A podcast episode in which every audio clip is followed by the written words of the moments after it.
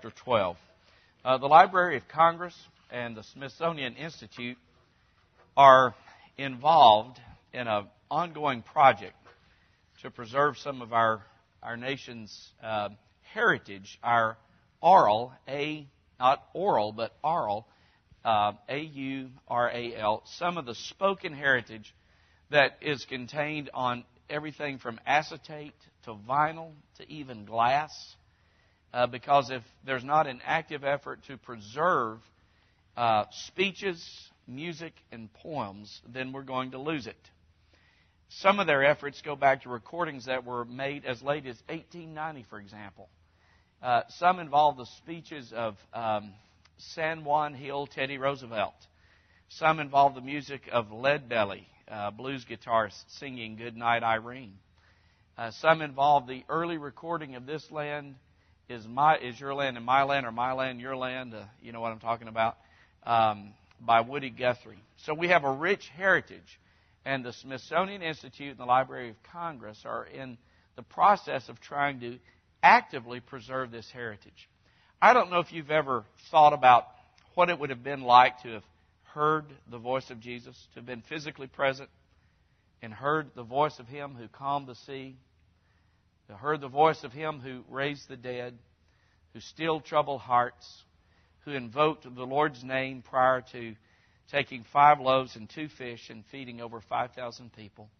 I've wondered what it must have been like to have stood on the plains um, around the Dead Sea or to have been on the banks of the Sea of Galilee when Christ spoke the Sermon on the Mount.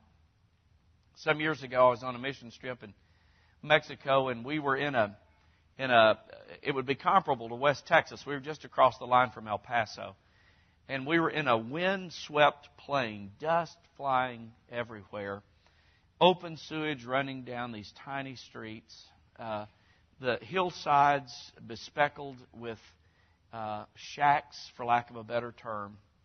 And uh, as we gathered there, and as worship music started, these these shacks on the hillsides would empty of their occupants, of those people who were living there, and they would come streaming down the hillsides. And I'm not ashamed or embarrassed to tell you that I had to wipe tears from my eyes as I saw the people coming down the hillsides, and I thought what our Savior must have seen.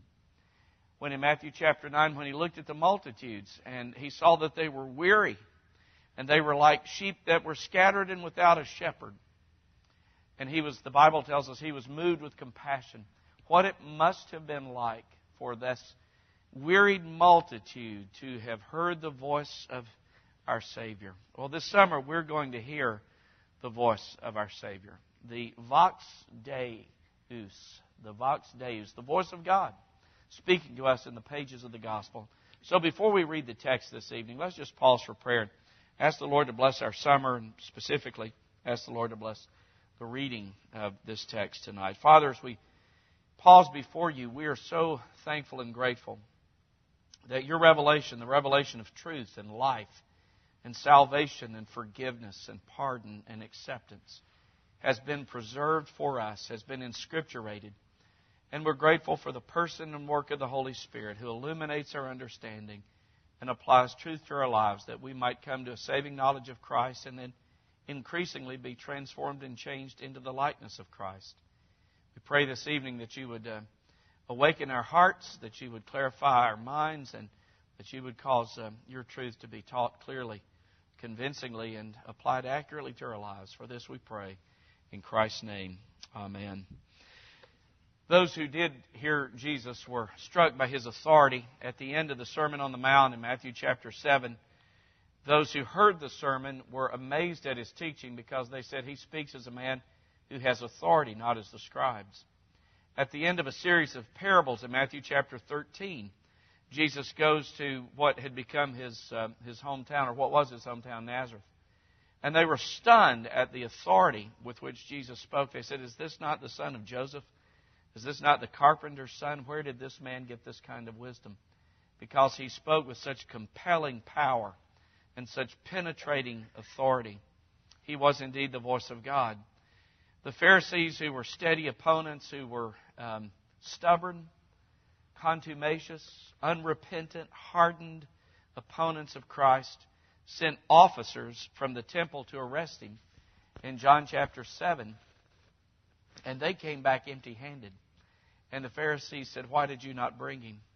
And you can read this in John chapter 7. They said, Well, no man ever spoke like this man. The scripture tells us that the common people heard him gladly. And this is not to say that the sayings of Jesus were not hard. They were devastatingly hard. They were heart penetrating. They were eye opening. They were mind illuminating. They were converting and convincing in their power and in the application. And we're going to look at some of those hard sayings. There, F. F. Bruce has a book entitled "The Hard Sayings of Jesus," and he numbers about seventy from uh, the Synoptic Gospels: Matthew, Mark, and Luke, not John. He numbers about seventy that would be called hard sayings, and the staff has picked out twelve of the, of the seventy, and we've outlined it on the brochure with the dates. And I start off this evening with um, the uh, the sin against the Holy Spirit, what is called the unpardonable sin.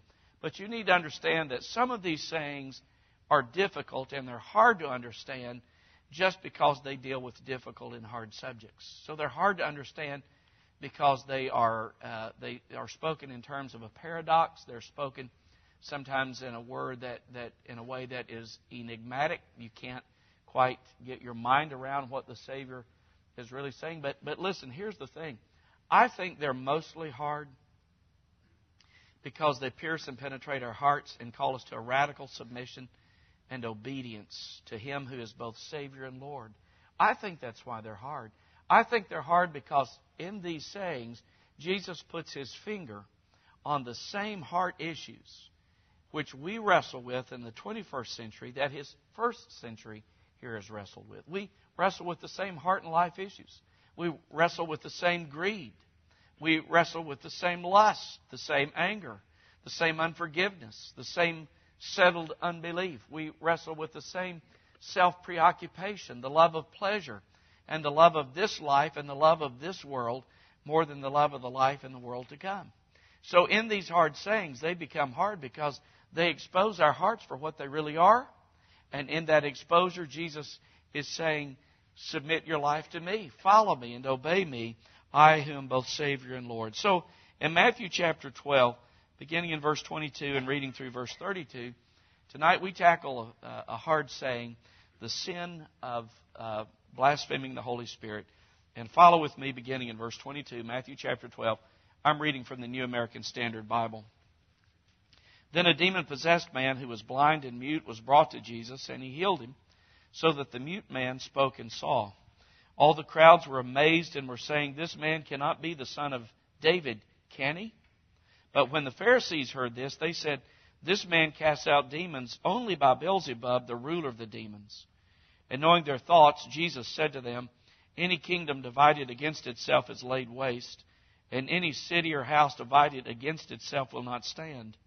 If Satan casts out Satan, he's divided against himself. How then will his kingdom stand? And if I, by Beelzebub, cast out demons, by whom do your sons cast them out? For this reason, they will be your judges. But if I cast out demons by the Spirit of God, then the kingdom of God has come upon you. In verse 29, or how can anyone enter the strong man's house and carry off his property unless he first binds the strong man? And then he will plunder his house. He who is not with me is against me, and he who does not gather with me scatters. Therefore I say to you, any sin and blasphemy shall be forgiven people, but blasphemy against the Spirit shall not be forgiven. Whoever speaks a word against the Son of Man, it shall be forgiven him. But whoever speaks against the Holy Spirit, it shall not be forgiven him, either in this age or in the age to come. This is a, uh, an important passage. It's an important text, and, and it's so for a variety of reasons. I think it's important principally because some people are falsely imprisoned by guilt. Some people are falsely imprisoned by accusation, either from their own uninformed, biblically uninformed conscience, or perhaps even from a more sinister source. Uh, you know, the name devil means uh, accuser, slanderer. Some people are imprisoned because their conscience is not informed by the Word of God. Some people are imprisoned because of uh, the slanderous work, the accusing work of Satan himself. Some people are in prison because they believe that they've committed an unpardonable sin. Either a sin that uh, is not related to this text, they've committed something that in their mind is so heinous that they cannot be forgiven, or they actually believe that they've committed this unpardonable sin of speaking against the Holy Spirit. If you've ever read Pilgrim's Progress, you may remember the scenario where interpreter, which stands for um, the person and work of the Spirit, takes Christian into interpreter's house and shows him a man in an iron cage. The man in the iron cage is bound by despair and a lingering sense of being not forgivable, that he has sinned himself away from grace, that he has passed the reach of God's mercy. He is fully persuaded in his own mind, locked in this iron cage, that he cannot be forgiven. In the course of pastoral ministry, I've met many people who believe that their sin is beyond the reach of grace, who believe that somehow Calvary and the Lamb of God's blood shed at Calvary is not sufficient to atone for their sin. I've encountered some people who believe that they have indeed committed this very sin, that they have spoken so ill of the person and work of the Spirit that they believe they are guilty of an unpardonable sin. Francis Schaeffer, in a book entitled, now entitled, uh, The Letters of Francis Schaeffer, this is a collection of his correspondence, addressed a lady by the name of Alice. Alice was a pastor's wife. She was birthed and brought up in the bosom of the church. She had two children. She was a Sunday school teacher. From all external observation, you would say that she was a committed follower of Christ. And yet she had no peace in her life. She was plagued by a deeply wounded conscience and a nagging sense of doubt that she had committed the unpardonable sin because she had thought something about the work of the Holy Spirit. And she wrote Dr. Schaeffer. And uh, Dr. Schaeffer's response would be worth the price of the book itself because he goes into some detail on this. I, I was actually acquainted with a pastor once who, though he was a pastor and uh, filled the pulpit week after week and, and did the usual pastoral uh, duties and responsibilities, believed that and wrestled with this nagging thought that he had sinned against the Holy Spirit because of something he said in remark to, uh, in, in response to someone um, and the whole idea of speaking in tongues. He had made a critical judgment and assessment on that, and he believed that he was guilty of this sin and was plagued for years. F. F. Bruce, in the, the book, The Hard Sayings of Jesus, says, In real life, there are few more distressing conditions calling for treatment by physicians of the soul than that of people who believe that they've committed this sin. So it's important for the health of our hearts and the well being of our souls and the peace of our conscience that you and I understand exactly what Jesus is talking about when he says that every sin can be forgiven but one, and it's this sin. The Bible teaches that the Holy Spirit's a divine person, third person of the Trinity. He's equal in power and glory. There is the Father, there is the Son, the only begotten of the Father, and there is the Spirit who proceeds from both Father and Son. The scripture tells us in 1 Thessalonians that you and I can quench the Holy Spirit. That is, we, we can stifle on some level his, uh, his work and his ministry in our midst. The scripture says in Ephesians uh, chapter 4, verse 30, that you and I can grieve the Holy Spirit. That is, on some level, we can sadden him by our sin. And, and remarkably, Ephesians uh, 4.30 and 31, you'd think, well, if you're going to grieve the Holy Spirit, it must just be some really profane, heinous thing that one would do. Do you know what Ephesians 4.30 says? Saddens or grieves the Holy Spirit. It is our, our quarreling, our bitterness, and our unforgiveness. But those sins can be forgiven. But this sin, called blasphemy, blasphemy of the Holy Spirit, is one that cannot be forgiven. So, where do we begin in a text like this? I think we begin where the text begins, and we begin with the saving ministry of Jesus because that gives you the context for what Jesus is going to say. In verses uh, 22 to, to 24, verse 22, 23, 24, you see the saving ministry of Jesus summarized, uh, particularly as it relates to liberating people who were demonized or as some texts would say, who were demon possessed. Uh, the power of God was displayed in the ministry of Christ in staggering ways, in unparalleled ways. You know, there are um, uh, epochs, E P O C H, epochs. Uh, there are epochs of, of the, the work of the Spirit in the Bible when miracles and signs and wonders were more plentiful than other times. For example, in, uh, in the days of Moses, with the ten plagues, Moses was an instrument through which, through whom God demonstrated his power over the idols of Egypt. Then you have uh, the prophetic ministry of Elijah and Elisha. And then you have the coming of Christ, the inauguration of Christ's ministry, uh, beginning with his baptism in Matthew chapter 3. The Spirit of the Lord came upon him. The voice of God heard from heaven, This is my beloved Son. And immediately the ministry of Jesus begins in Mark chapter 4. And what a ministry it was. In fact, if you'll turn over to, to Matthew uh, chapter 4 for just a minute quickly and look at the summary of the beginning of Jesus' ministry in Matthew chapter 4, verse uh, 23. Um, Jesus baptized, the Spirit descends upon him in Matthew chapter 3, chapter 4. He's led by the Spirit into the wilderness to be tempted by the devil. But look at Matthew chapter 4, verse 23 and um, verse 24. It says that Jesus was going throughout all Galilee, teaching in their synagogues and proclaiming the gospel of the kingdom and healing every kind of disease and every kind of sickness among the people. The news about him spread throughout all Syria, and they brought to him all who were ill, those suffering with various diseases and pains, demoniacs, epileptics, paralytics, and he healed them. What power was displayed? Dr. Coutu is a wonderful, wonderful doctor, uh, a gastroenterologist. And God, in His common grace goodness, has provided us with, with incredible medical advances and incredible uh, medical assistance. And I, I thank God for all of that. But this was extraordinary because there was no use of intermediate means. It was instantaneous, and it was remarkable, and it was dramatic. There are 36 recorded miracles, specifically recorded miracles in the Gospels that Jesus performed.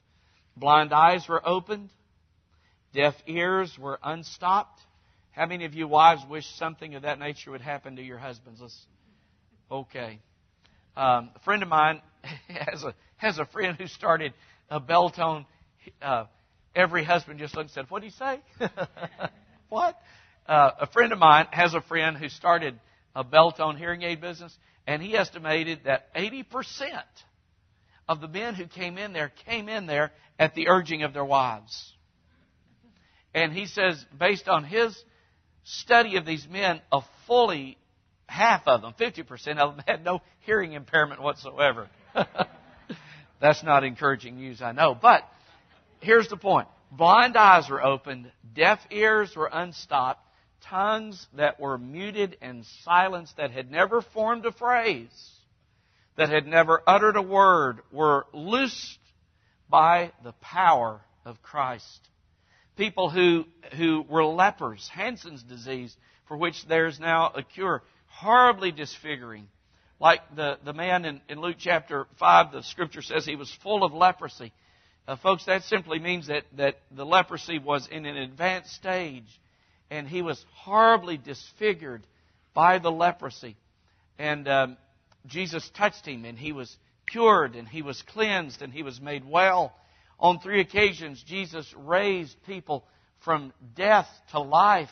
Lazarus had been dead four days, and John 11, his sisters, Mary and Martha, I can't keep them apart. They look, uh, tell them apart, they look so much alike. But Mary and Martha um, said, one of them said, that's what I'm trying to say, said, Don't roll away the stone. By now, four days he stinks.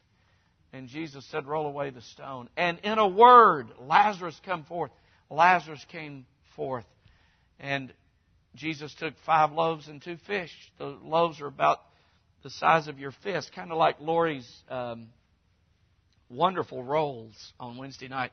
They remind me of elementary school days at Big Sandy, Tennessee. Just a wide place, a sleepy bedroom community uh, northeast of here, and we'd have these yeast rolls. and Lori's rolls her mind, but uh, he took barley loaves about the size of a man's fist and two small fish, the kind that I always catch.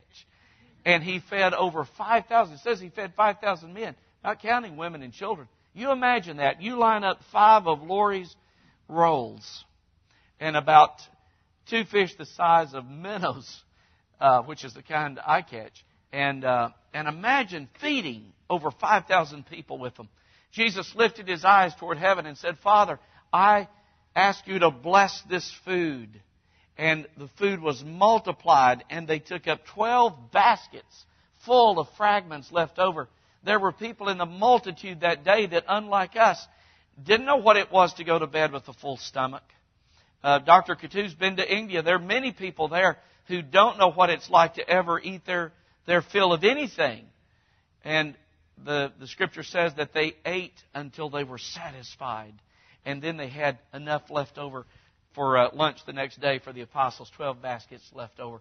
The point that I'm making is in the ministry of Jesus, there is incontrovertible evidence, undeniable evidence of God's power on display. This was the calling card. This, this was, these were the signs of the Messiah. And the response to this is in uh, Matthew chapter 12. If you'll turn back to Matthew chapter 12, the response to this among the crowd in verse 23 is that they were amazed. Matthew 12:23 all the crowds were amazed and were saying this man cannot be the son of David can he now the, the New American Standard Bible phrases this in such a way because the, the, the Greek language phrases this in such a way uh, uses grammar that would expect a positive answer uh, for example, I told our son uh, today on the phone, Ryan, you're going to have to mow the lawn um, at the end of the week. And I phrased it in such a way that there would be a positive answer. And that's what this text is saying when they say, Could this be the son of David? Can it? They're expecting a positive answer. And here the crowds are amazed. And, and the word amazed here, ex means that they were literally, if you could pardon this uh, expression, they were just knocked out of their socks by what they were seeing. Specifically, in the context here, here's a man who was demonized. Uh, some translations say demon possessed, but here's a man who, who was inhabited by demons, and suddenly he's set free, and he is able to um, see, and he is able to speak, and it leads to the response in verse 23 of the crowds being utterly amazed, stunned by this incredible display of God's power. And they were wondering, could this be the Son of David? The Son of David is a messianic phrase, it's a messianic term. Now, out of all these miracles, there was something extraordinary about uh, people who were demon possessed, such as the man in verse 22, who were being set free, because in a remarkable way, uh, you don't see any Old Testament parallels to this. In a remarkable way, those whose lives were bound demonically and who were being liberated by Christ, in a remarkable way, Jesus is showing his complete kingly rule over the powers of darkness. His total rule and reign over the powers of darkness. There's a reference in Colossians chapter 2, verse 13, that speaks of Christ spoiling principalities and powers and making a show of them, openly triumphing over them in himself. In Luke 11, Jesus says that I'm casting out demons by the finger of God. In Matthew 12, he says, I'm casting out demons by the Spirit of God. And if I'm casting out demons by the Spirit of God, then you know the kingdom of God has come near. What he's essentially saying is there is an invasion from heaven taking place in the lives of these people. God is coming near and I am the long awaited one. I am the Messiah. I am the Son of David. And I am demonstrating my authority and my power over darkness.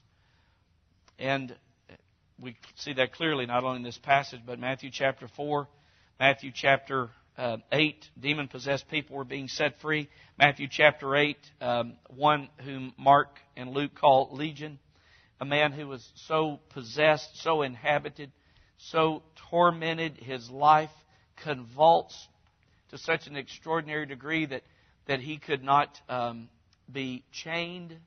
He could not be restrained. He, his dwelling place was among the tombs. He cut himself. And uh, he encounters Jesus, and Jesus says, What's your name? And the Spirit spoke through the man and said, My name is Legion, for we are many.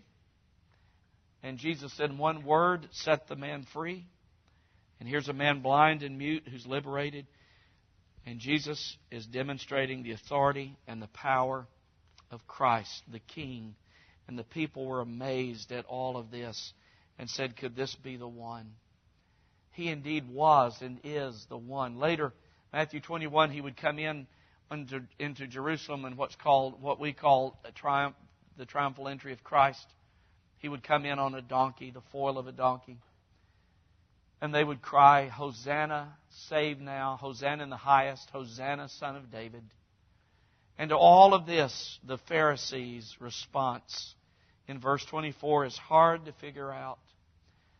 They were not amazed, they were antagonized by the ministry of Jesus. In verse 24, when they heard this, when they heard the crowd say, Can this be the son of David? they said, This man cast out demons only by Beelzebub, the ruler of the demons. And folks, this is the key, I think, to understanding the unpardonable sin. This is the reason why I think it is extraordinarily difficult. And I say this with studied reservation, with a calculated, studied reservation, that it is nearly impossible to be guilty of this sin today. And I'll tell you why.